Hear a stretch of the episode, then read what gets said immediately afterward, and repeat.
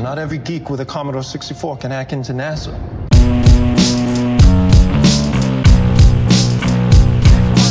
This one's dedicated to all the hackers. Even out, settle scores quick. Bienvenidos al primer episodio de InfoSecTáctico. Mi nombre es Carlos Pérez, también conocido como Dark Operator. Anteriormente este era el podcast de Pod punto com en español. Decidí ahora correr el podcast por mi cuenta. Eh, ya fue algo que había conversado con Paul y él estuvo de acuerdo después de unas situaciones que ocurrieron en el podcast eh, donde hasta Pauldotcom tuvo que cambiar de nombre, ahora se conoce como Security Weekly. Bueno, no tengo entrevistas para este episodio, este es el primero. Eh, me gustaría entonces cubrir las noticias de aquello que ha sucedido esta semana en el mundo de la seguridad y darme opiniones sobre el mismo. Eh, Ya que este es el primer episodio, me gustaría hablar un poquito sobre el año dos mil trece. Muchos de nosotros recordaremos que este año comenzó con la información que Mandiant, una compañía de Estados Unidos que se especializa en forensica y manejo de incidentes, reportó sobre lo que se, eh, lo que se vino a ser conocido como A P T uno, donde eh, encontraron evidencias que el gobierno chino estaba penetrando los sistemas de Estados Unidos. Encontraron cuáles eran las técnicas, herramientas, lograron hasta hacer un rastreo del lugar donde estaban ocurriendo los ataques, hasta identificar varios miembros de la unidad militar china que estaban ejecutando eh, dichos ataques. Ahora, una de las cosas que sucedió también después de eso fue que el presidente Obama decidió hablar con el, el canciller chino y decirle, mira, no me está gustando lo que te están haciendo, están penetrando nuestro sistema, eso es algo que es inaceptable, tenemos que trabajar sobre ello.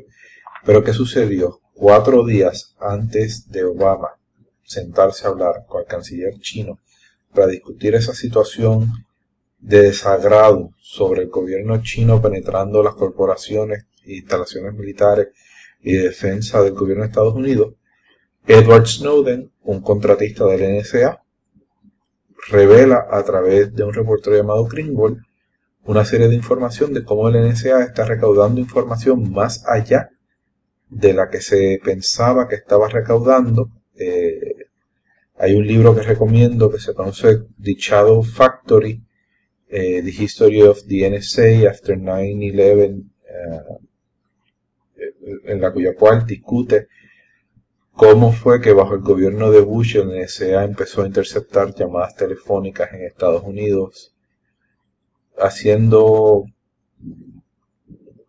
pasando por el lado las leyes de, federales de Estados Unidos.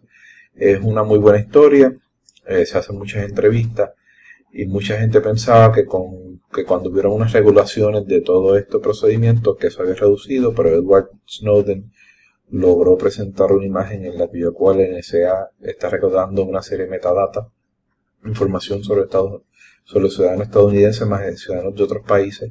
No tan solo está operando solo, sino tam- también que el N S A está operando en conjunto con lo que se conoce como los I cinco, eh, Australia, Nueva Zelanda, Inglaterra, Canadá, en adición a sí mismo.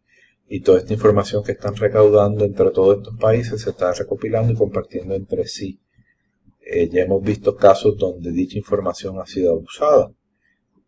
Se hace el caso de Kim Dotcom, donde el gobierno norteamericano, a través de la presión de las compañías de películas de cine, eh, logró hablar con el gobierno de Nueva Zelanda, donde la agencia de inteligencia de Nueva Zelanda entonces proveyó información para intercepción de datos e información de Kim punto com para después utilizar esa información para hacer acusaciones legales contra el mismo sobre piratería de películas y de otros bienes de valor intelectual.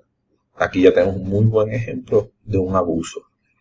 Ahora, aquellos que no recuerden, eh, para aquellos de mil novecientos setenta y uno, hubieron una serie de activistas en contra de la guerra de Vietnam que irrumpieron en las oficinas del F B I en San Francisco y lograron robar una serie de documentos que pertenecían al F B I, eh, donde el F B I eh, enseña un programa de ellos llamado eh, Pointer Pro, donde ellos están interceptando las llamadas, en adición a seguir a muchos de esos activistas.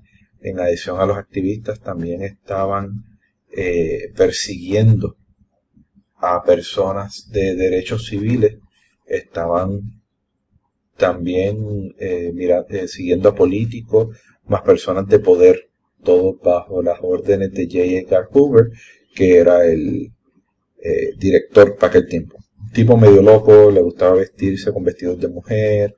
Eh, el, el, el tipo tenía unas idiosincrasias medio extrañas para aquel tiempo, especialmente para la agencia que él manejaba. Todo el mundo le tenía miedo, nadie se atrevía a tocarlo, todo aquel que trataba de regular el F B I caía bajo pánico porque él podía sacar simplemente su pequeña carpetita y decir, tengo esta información tuya, y podía comenzar ese blackmail.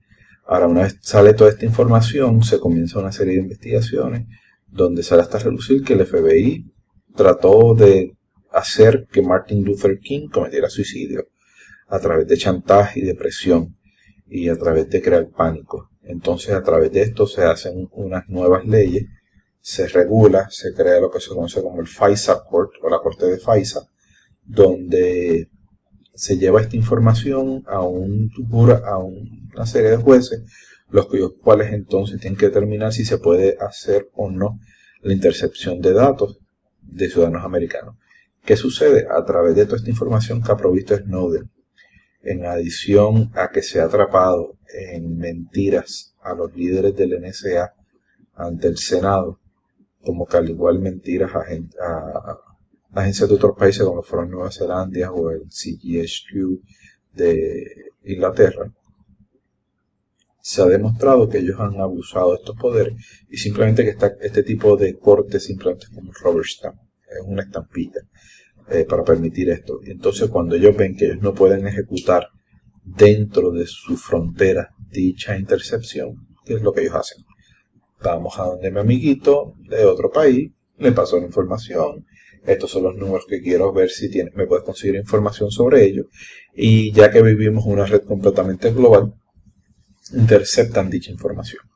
Ahora, en el Computer Chaos Conference que sucede hace poco en Berlín, Jacob Applebaum enseñó eh, algunas de las herramientas del N S A donde ellos interceptan equipos, ponen backdoors dentro de equipos. Hemos visto también historias sobre eh, cómo ellos pueden no tan solo utilizar software, sino también hardware, como también pueden hacer ataques tipo Metasploit con sus propias herramientas.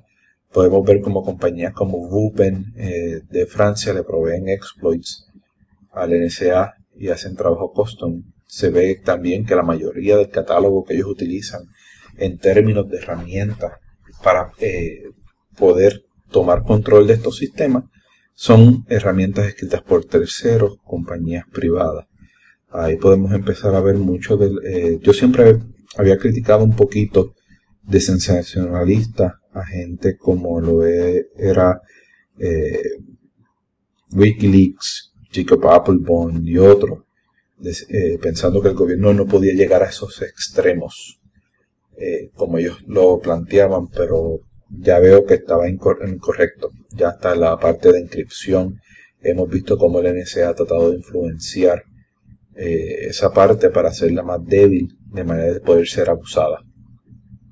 Otra de las cosas, eh, cuando ya entramos a las noticias y no estar hablando tanto de conspiración y lo que está sucediendo con el N S A, eh, ya que esto es algo que también puede suceder en cualquier otro país, tanto en Colombia, Venezuela, tanto por sus propios gobiernos, intercepción.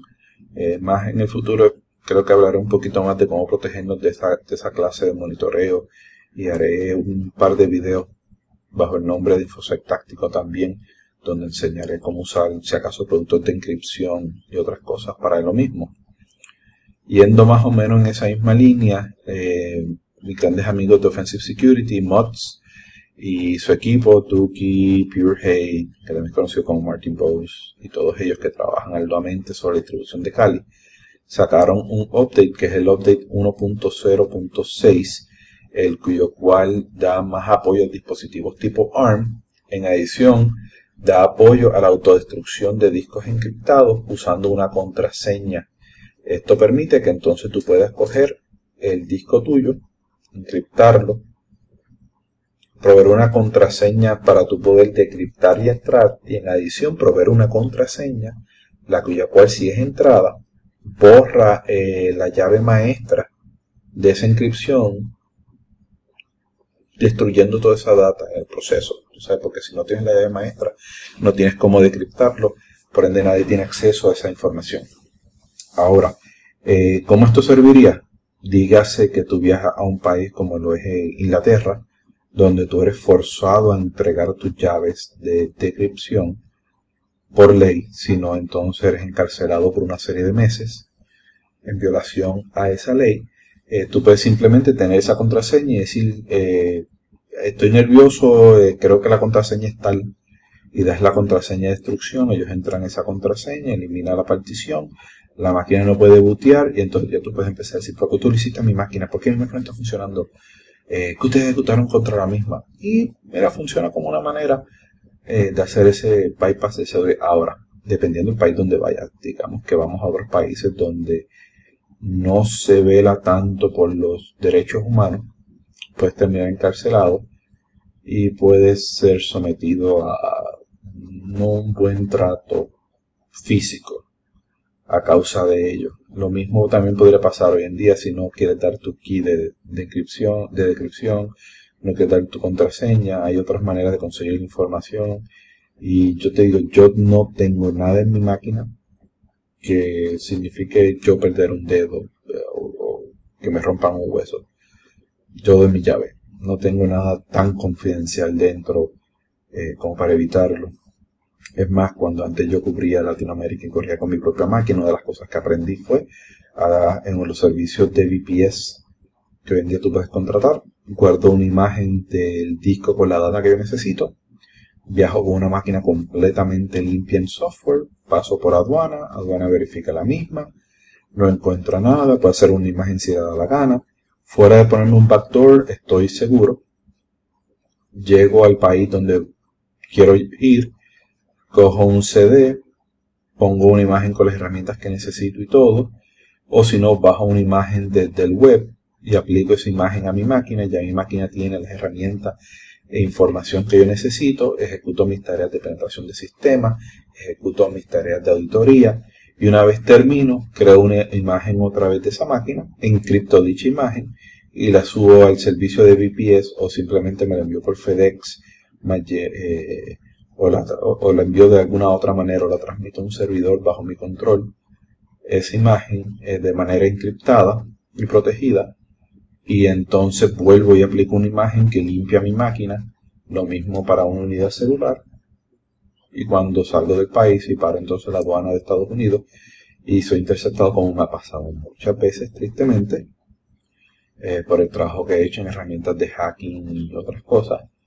eh, se me detiene, me hacen una copia de mi máquina, me hacen una copia de mi celular, pero la información que va a conseguir no es tan, no es tan comprometedora o privada eh, para mí el que yo la obtenga. Eso es simplemente una pequeña idea de algún procedimiento. Y ahora tenemos esto en Kali. En adición, en el mundo de Windows podemos usar TrueCrypt, donde podemos tener particiones escondidas dentro del mismo.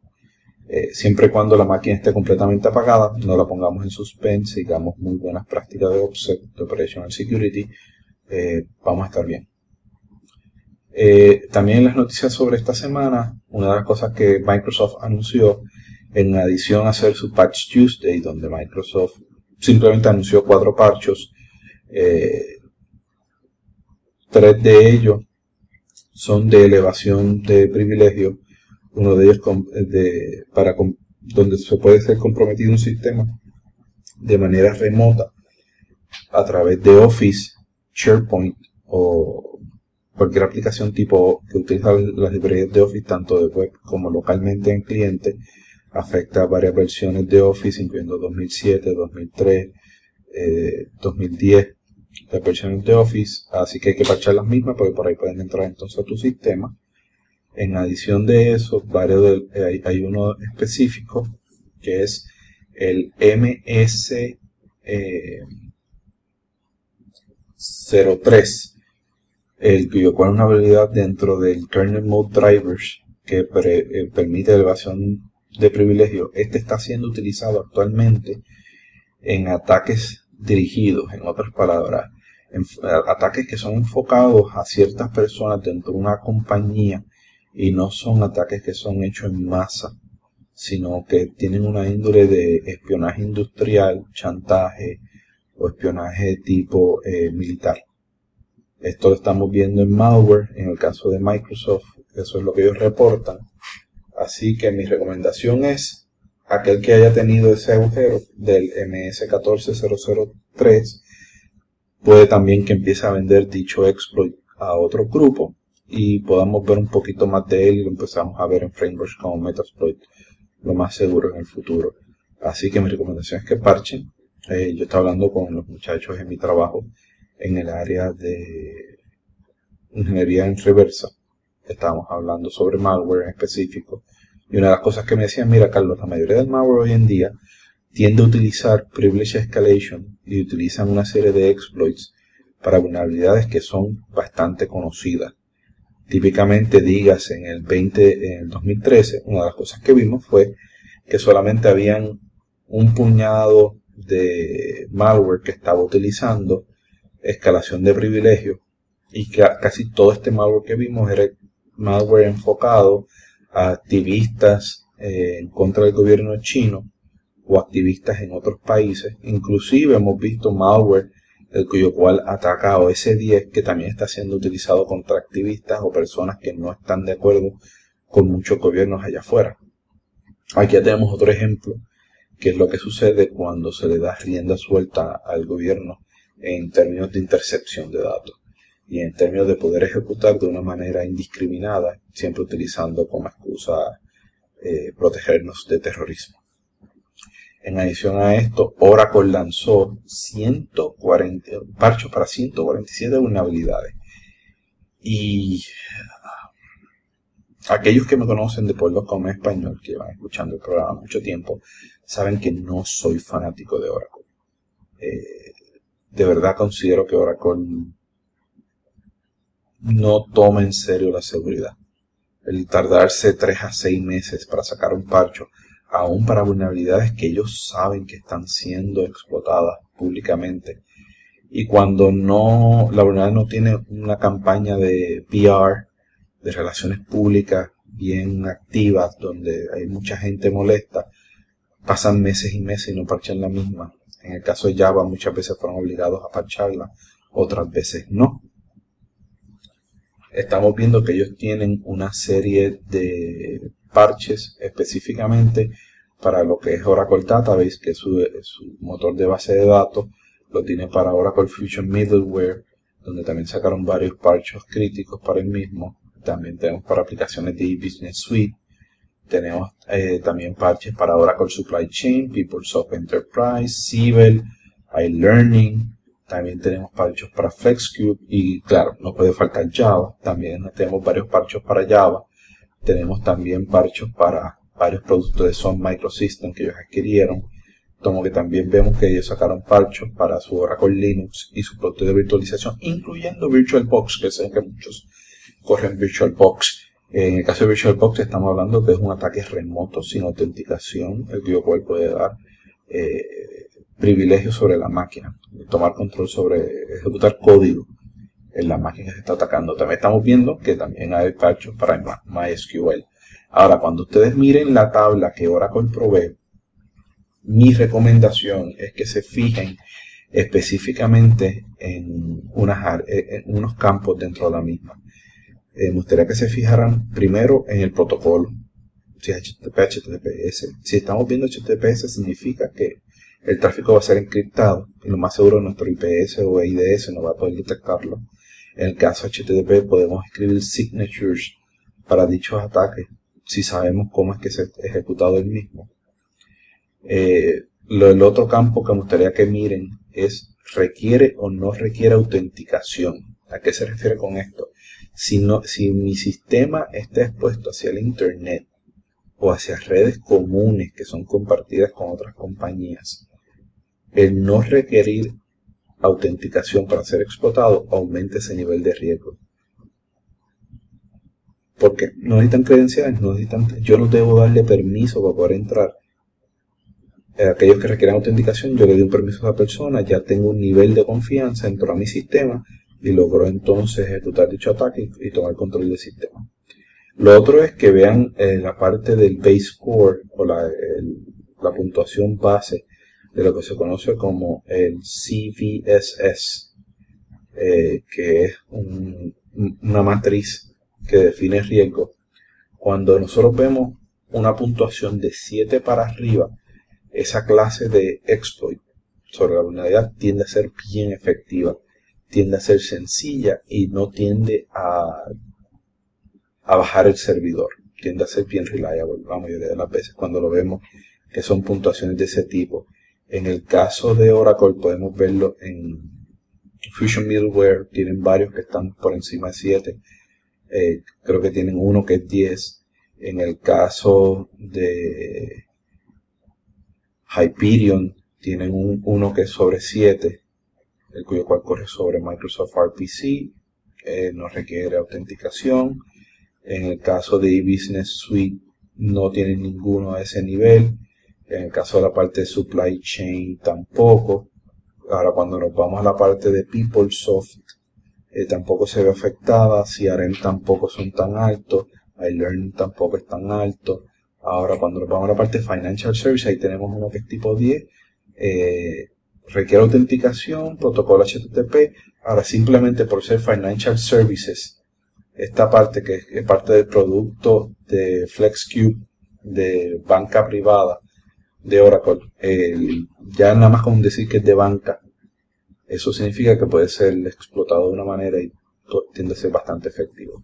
El dolor de cabeza de todo el mundo, que lo es Java, estamos viendo que casi la mayoría son por encima de siete, tienen varios diez, no requieren, eh, algunos no requieren autenticación, eh, se ejecutan a, a través de la red, apoyan múltiples protocolos. Como siempre, mi recomendación es: no necesitas Java, no lo instales, no lo corras. Si lo vas a correr, montalo en un sistema tipo V D I, donde entonces tú puedes controlar el acceso a dicho sistema, se, se le hace una reimagen todos los días. Hay soluciones tanto de Microsoft como de Citrix, como de VMware para lo mismo, en el caso que tengas que usar Java. Y si eres una de las personas que tristemente todavía está atorado en Java cinco, Java seis, mis condolencias sobre el mismo. Oracle está cobrando un brazo y una pierna simplemente para apoyar las mismas. Eh, están forzando a todo el mundo a Java siete y siempre que sacan una versión de Java rompen algo. Tristemente, muchos de los sistemas de manejo de herramientas de seguridad, cómicamente, también utilizan Java. Especialmente por el lado de Cisco, el lado de H P, el lado de Dell. Eh, utilizan Java para muchas de sus herramientas. Y herramientas de manejo también de los sistemas, tanto de los blades, lo vemos también con eh, sistemas Ubiquiti de wireless, también utilizan Java.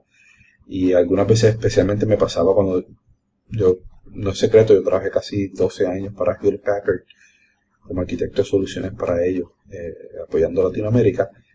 Muchas veces yo iba a trabajar con una versión de software de manejo de blades o de storage o de cualquiera de los productos. Y me recuerdo que me no, no, no, tiene que ser versión Java tal, con update tal, porque si pones el update este otro no va a funcionar. Y entonces de momento estoy en la máquina de los ingenieros con cuatro o cinco versiones de Java diferentes. Es una pesadilla porque entonces te estás apoderando de una persona que tiene poder sobre dicha red, sobre dichos equipos, que la utiliza esa herramienta para administrar y que está obligado a utilizarla. Entonces va a tener poder para, vas a tener acceso a la información que ese individuo tiene. Y el de Java lo vemos que cubre muchas, muchas, muchas, muchas vulnerabilidades. Eh, como siempre, no os recomiendo que se corra a menos que estés obligado a hacerlo. En mi caso yo lo corro, pero no lo tengo a, a, agarrado eh, a ninguno de mis web browsers. Simplemente utilizo Java para poder correr Burp y el OWASP uh, Attack Proxy y algunas otras herramientas de, de OWASP eh, para auditar eh, aplicaciones tipo web. En el caso de Java, lo que estamos viendo es que las mayorías de estos ataques son a través del web browser, de lo que son el navegador, tanto Internet Explorer, como lo sería Chrome, como lo sería Firefox. En el caso de virtualización, eh, VirtualBox es bajito, tenemos varios que son tres punto cinco. Eh, la mayoría de las vulnerabilidades que están eh, siendo ejecutadas en el caso de virtualización, la más alta es a través de Oracle Secure Global Desktop, que es una aplicación tipo V D I para ello. Eh, pero con todo eso afecta, impacta. También vemos que hay eh, contra MySQL Enterprise Monitor hay una vulnerabilidad tipo diez, la cual no requiere autenticación para ser ejecutada. Eh, muchas compañías hoy en día que corren open source corren MySQL. Tristemente, Oracle consiguió control sobre este programa. Mucha gente ya se está moviendo a MariaDB o simplemente a Postgres. Así que mi recomendación, como siempre, parchen.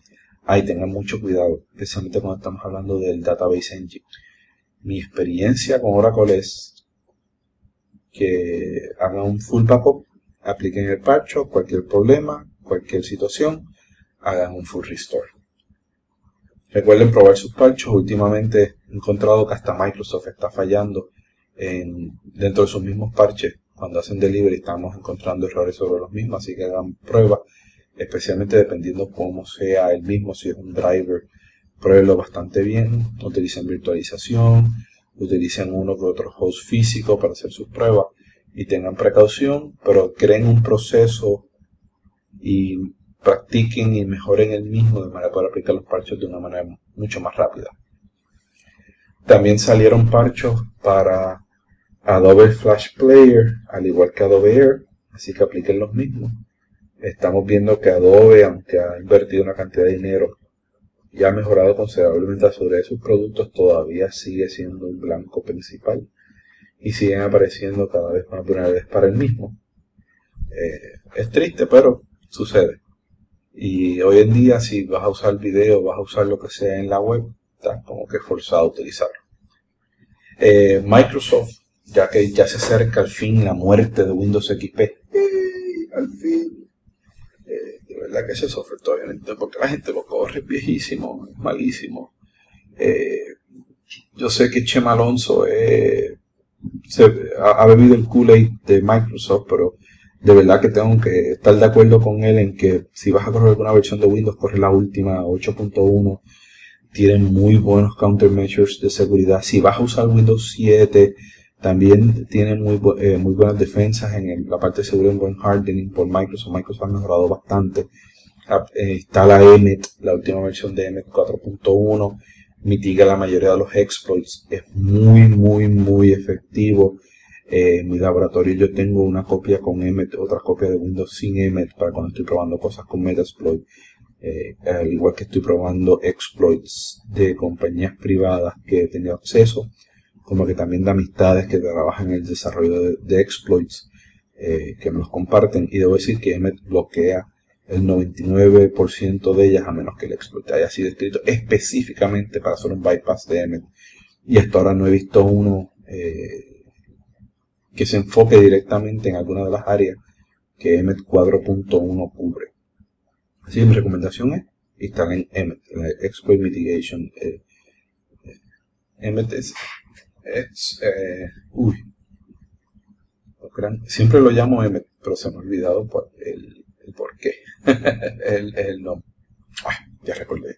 E M E T es el... Eh, Enhanced Mitigation Experience Toolkit. Tuve que hacer una búsqueda de Google del mismo. Eh, si entran a mi página w w w punto dark operator punto com pueden ver cómo yo hago deployment del mismo. Yo tiendo a utilizar W S U S. Razón, motivo por la cual yo lo utilizo es, pero con W S U S yo puedo crear políticas de G P O donde yo digo, mira, yo quiero que estas máquinas vayan a este servidor de W S U S, estas otras máquinas van a este otro servidor de W S U S. Eh, yo pongo como uno de los requisitos lo, los requisitos de E M E T, que es tener .NET Framework cuatro. Me aseguro que todas estas máquinas lo tengan. En el caso de Windows ocho, que tenga un, un parche adicional.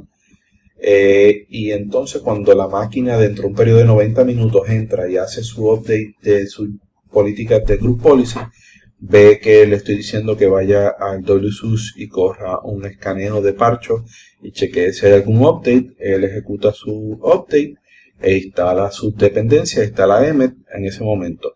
La otra manera de hacer deployment de E M E T es a través de los group policy mismo, donde publicamos los M C I. Ese método no me agrada porque requiere que se haga un reboot de la máquina. Y yo sé que muchos usuarios tienden a darle suspend a sus máquinas o las ponen en hibernate, aunque tú le digas déjala prendida durante la noche, no lo hacen y no se puede aplicar entonces los parchos de la misma. El otro método sería utilizando S C C M, System Center Configuration Manager, para entonces eh, publicar el paquete, empujar el paquete a todas tus máquinas, eh, al igual que sus dependencias. Es muy efectivo, pero estamos hablando con un software complicado que la mayoría de clientes pequeños y medianos, lo más seguro, no van a tener el mismo. Eh, por lo menos esas son las noticias principales. Ah, me faltaba una. Microsoft va a extender eh, el apoyo a Windows Security Essentials por, un, eh, por más tiempo para Windows X P. Se han dado cuenta que todavía, tristemente, hay muchas compañías que utilizan Windows X P, especialmente los puntos de venta, y que tienen que mantener entonces apoyando las mismas y protegiéndolos. Eh, no van a dar parchos, pero entonces van a proveer Windows Security Essentials de manera a poder mi mitigar eh, muchos de los riesgos y muchos de los diferentes tipos de ataques. Ahora, hablando de X P y de puntos de venta, aquellos que han visto las noticias, en Estados Unidos hay una compañía que se conoce como Target, que es blanco, eh, cómicamente, que se dedica a la venta de bienes bien baratos. Es una, una, una tienda al por mayor. ¿Qué sucedió? La misma fue penetrada por una ganga criminal, lograron infectar los puntos de venta de Target. Eh, Target está utilizando una seguridad módica en su sistema donde están encriptando la información, pero el malware que estaban utilizando esta ganga decidió, pues mira, no podemos tener acceso a la data que está en disco, pues vamos a empezar a jalar data de memoria, así que crearon malware de memoria. Target metió las patas seriamente en cómo manejó el caso. Cuando por mucho tiempo informaron, mira, fuimos penetrados, pero no estaban hablando específicamente cómo fueron penetrados o qué era lo que había sucedido. Dieron una cantidad de récords que fueron expuestos, después se echaron para atrás y dieron otra, después se echaron para atrás y dieron otra más. No, al principio no se habían disculpado con nadie. Después, cuando deciden disculparse, lo primero que hablan es que eh, se sienten que los atacaron a ellos primero, que atacaron a sus socios, a sus partners primero, y después a lo último vienen a mencionar sus clientes, que fue, realmente fueron los que mayor fueron afectados sobre todo esto, donde se robaron sus tarjetas de crédito y los pines de las tarjetas de los mismos. Salió reducir que también consiguieron eh, nombre completo, email, dirección de estas personas. Eso sirve para hacer social engineering, para entonces poder facilitar el hacer robo de identidad y poder entonces crear identidades falsas para poder perforar fondos de las tarjetas que se robaron y los pines encriptados, romper los mismos con la información que lograron sacar de memoria. Tú sabes, fue un ataque bastante complejo y bastante eficiente. Y es que mucha gente cuando piensa en malware dice, ah, yo tengo una infección pequeña. Eh, sí, sí, sí, sí, eh, McAfee o Symantec me está informando que estoy infectado. Eh, señores, si tienes una infección de malware, tienes una infección de algún virus, eso significa que hay una persona que tiene control sobre uno de tus sistemas y está dentro de tu red. Y uno dice, ah, ¿por qué yo nunca voy a ser blanco de eso? Bueno, señores, eso pasa a todo el mundo. Eso corre de una manera que el primer blanco que consiga, lo consigo y veo qué información puedo eh, obtener. Y hay criminales que buscan todo tipo de información y van a, a lugares de bajo mundo a vender dicha información. Así que no piensen que no les va a pasar, porque sí va a suceder y en algún momento va a llegar. Eh, y, y eso me lleva a otra cosa. Eh, yo soy fanático de los startups. A mí, cada vez que yo hablo con la gente que maneja startups, especialmente aquí en Puerto Rico, eh, uno de mis startups favoritos es Blimp, GoBlimp, eh, get blimp punto com, que es para un software tipo web para manejo de proyectos. Yo estoy, yo soy bien fanático del sistema G T D, Getting Things Done, de Paul Allen. Eh, hablo con ellos y veo que están utilizando muy bien los certificados S S L, están utilizando Forward Secrecy, eh, para algunos de los browsers todavía pueden hacer algunas mejoritas, eh, sobre el mismo.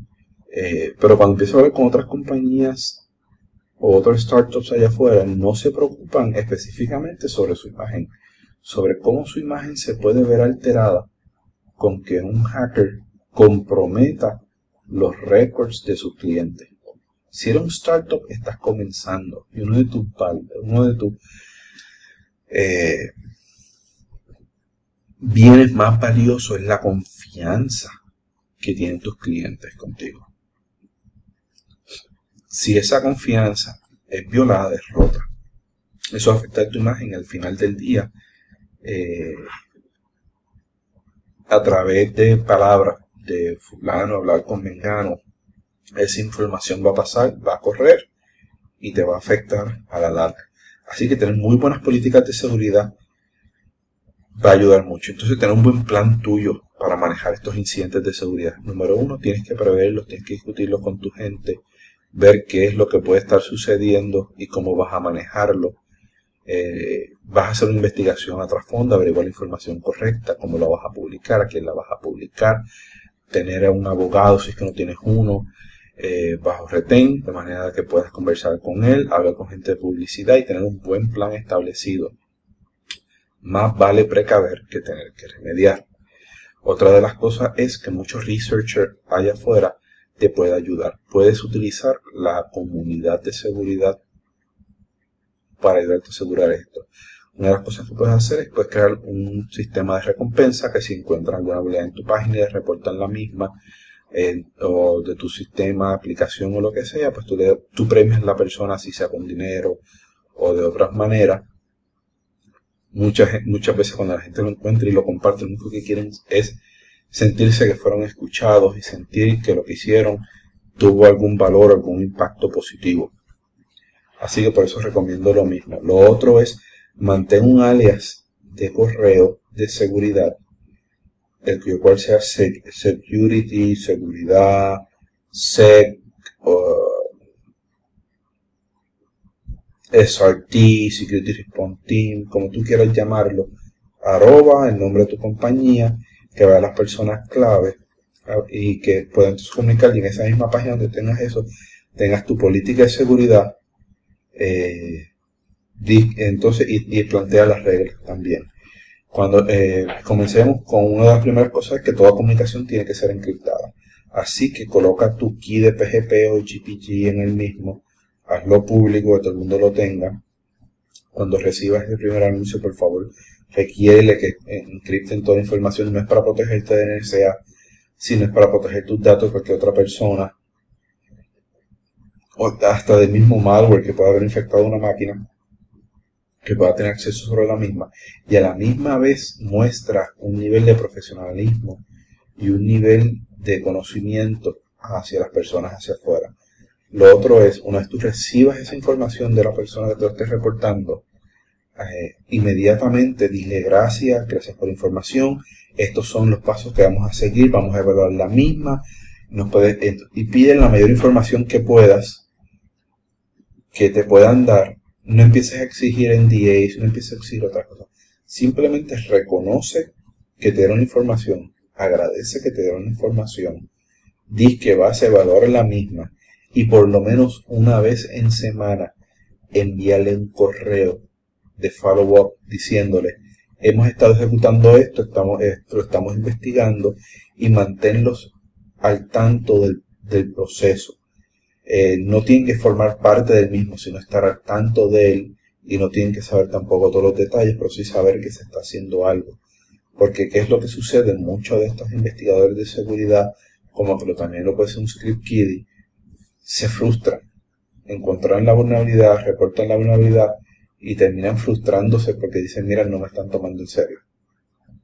Eh, a mí me sucedió, yo salí de H P, yo diría que a los cuatro o cinco meses, una de las primeras cosas que me piden que investiguen eh, fueron unos sistemas de la compañía llamados los M S A dos mil. Eh, mientras estaba evaluando los mismos, encontré que habían unos backdoors dentro del mismo, que se habían creado del O I M, que manufacturó las controladoras, había una serie de cuentas escondidas, y a la misma vez en la interfase web encontré eh, un Directory Traversal que me daba acceso a cualquiera de los archivos dentro de la unidad de configuración. O sea, no tan solo podía conseguir la configuración de cualquier componente de la unidad de almacenamiento, sino que yo también podía eh, tener privilegios de administrador sobre la misma. Y para aquellos que saben de infraestructura, esa unidad de almacenamiento es compartida a través de muchos servidores, típicamente se corre Oracle, File Servers, SAP, C R M, Exchange, mucha data bien crítica y bien importante con información jugosa se vuelve entre los mismos. Así que si yo logro entrar en la misma, es bien efectivo. Yo decido eh, reportar en la misma C D I y pasaron seis a ocho meses antes que yo me enterara que el chepe todavía ni lo había mirado. Yo me sentía como que me dan de hacer un módulo de Metasploit y, hacer, y, y simplemente hacer un commit. Eh, para prenderle fuego en las patas para que se movieran. C D I me dice, eh, eh, expreso mi disgusto a la gente de C D I. Ellos admiten que sí, aunque ellos forman parte de H P, ellos operan aislados de la mayor burocracia de H P y compartieron mi sentir y se hizo público el advisory. H P tardó, yo diría, como varios meses después que yo le informé para parcharlo. Entiendo que si hubiera sacado un exploit y hubiera sido irresponsable al sacarlo, eh, antes de que la compañía pudiera parcharlo, yo creo que lo hubieran parchado más rápido. Así que en parte me siento con sentimientos con, eh, encontrados sobre esa parte, pero le doy valor a publicar información. Y entonces, ¿qué es lo que sucede? ¿Por qué esa historia? Si tú mantienes a esos investigadores al tanto de todo, eso no va a suceder. Una vez ya tú tienes el parcho y ejecutas el parcho y lo sacas, no seas como muchos proyectos open source allá afuera que dice will not patch. Párchalo, saca tu parcho. Da agradecimiento a la persona que lo hizo y da la mayor cantidad de información que pueda sin, sin darle un cookbook step by step de cómo hacer el exploit. Pero por lo menos proveer la mayoría de la información hacia el público, sea abierto. El ser abierto y ser honesto lleva un gran peso hoy en día, eh, donde hay tanto producto y la confianza se, se convierte en una variable importante eh, cuando estamos hablando de productos. Y esos son algunos tips que, eh, que quiero dar sobre eso. Eh, especialmente se lo doy a la gente de los startups que están comenzando, de, que ven seguridad como un problema. Y, y yo creo que un amigo mío que se llama Roberto Rosario, que es bien pro open source, me dijo que uno de los problemas que tiene la comunidad de seguridad es cómo llevamos el mensaje. Y estoy totalmente de acuerdo con él. Cuando vemos la parte de seguridad, mucho de lo que nosotros estamos quejándonos son mejores prácticas. En otras palabras, si tú eres una persona profesional que ha dedicado tiempo para aprender cómo se administra un sistema o aprender un lenguaje, cómo suelen ser las mejores prácticas de ese lenguaje o mejores prácticas de programación e implementación sobre el mismo, la mayoría de las cosas de seguridad ya se cubren por sí solas. Así que yo lo que los invito es a que den esa milla extra para ser mejores, para trabajar mejor, y verán que la seguridad va a mejorar bastante en ese aspecto. Eh, bueno, ya estoy cerca de la hora, así que te voy a ir finalizando, eh, pero no me puedo ir sin mencionar, eh, yo soy uno de los organizadores, bueno, no organizador, yo soy uno de los contribuyentes. Yo entiendo que ahí tanto José Arroyo, eh, Johanna, José Quiñones están haciendo mucho más trabajo de lo que estoy haciendo para Visage Puerto Rico. Visage Puerto Rico va a... es una conferencia de seguridad aquí en Puerto Rico, donde el año pasado tuvimos la dicha de tener varias gente de Estados Unidos y Latinoamérica presente. La misma eh, va a ser en abril cuatro y cinco en el Centro de Convenciones de aquí de Puerto Rico. Ya tenemos nuestro primer sponsor, que es el Microsoft Security Response Center, eh, de, donde voy a darle muchas gracias a Katie Masuris por habernos ayudado a conseguir ese sponsor. Y como siempre le doy muchas gracias a Johanna Martínez, a José Arroyo, a José Quiñones, que los tipos y eh, Johanna se han fajado en poder eh, sacar hacia adelante P-Sites, y yo simplemente pongo mi pequeño granito de arena y ayudo donde puedo. Eh, José Quiñones con su liderazgo, eh, Johanna Martínez, que si no fuera por su organización y su empuje, eh, creo que muchas cosas no se harían si no fuera por el empuje que ella nos da, José Arroyo con, por la pasión que tiene, por todo esto, ¿verdad? Que los invito al veinte catorce, al, al evento que vamos a tener ahora en abril, va a ser un evento fabuloso. En adición a eso vamos a tener un hackathon, el mismo eh, va a ser en... Ay, eh, voy a buscar aquí el comunicado que me envió José. Eh, el mismo será el ocho de marzo en el Fideicomiso de Ciencias de Puerto Rico. Se va a llamar Hack B-Sides P R.